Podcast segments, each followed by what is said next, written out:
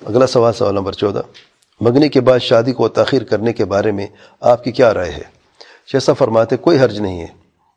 اگر کوئی تاخیر کرنا چاہے، اس کی کوئی مسئلہ بشرط یہ کہ وہ اس سے بات نہ کرے، نہ کوئی ٹیلی فون کے ذریعے، نہ کسی اور طریقے سے اسے ملے۔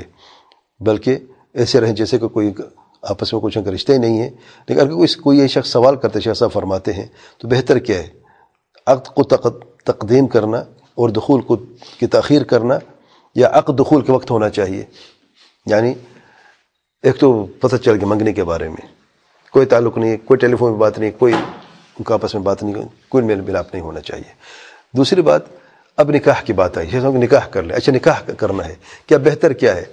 نکاح کرنے کے فوراً بعد رخصتی ہو جائے یا نکاح کر کے رخصتی کو تاخیر کیا جائے؟ بات یہ ہو رہی ہے۔ جو شیسا فرماتے ہیں نقول ان يكون العقد عند الدخول. عقد و دخول کے قریب ہونا چاہیے یعنی آج عقد ہو، ایک دو دن میں رخصتی ہو جائے، شادی ہو جائے، یہ زیادہ بہتر ہے۔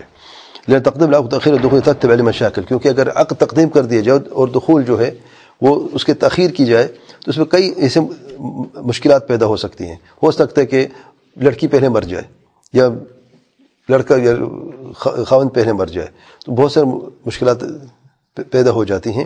تو اس اس لیے اس کو، اس سے بچنے کے لیے یہ بہتر یہی ہے کہ عقد عند دخول ہونا چاہیے۔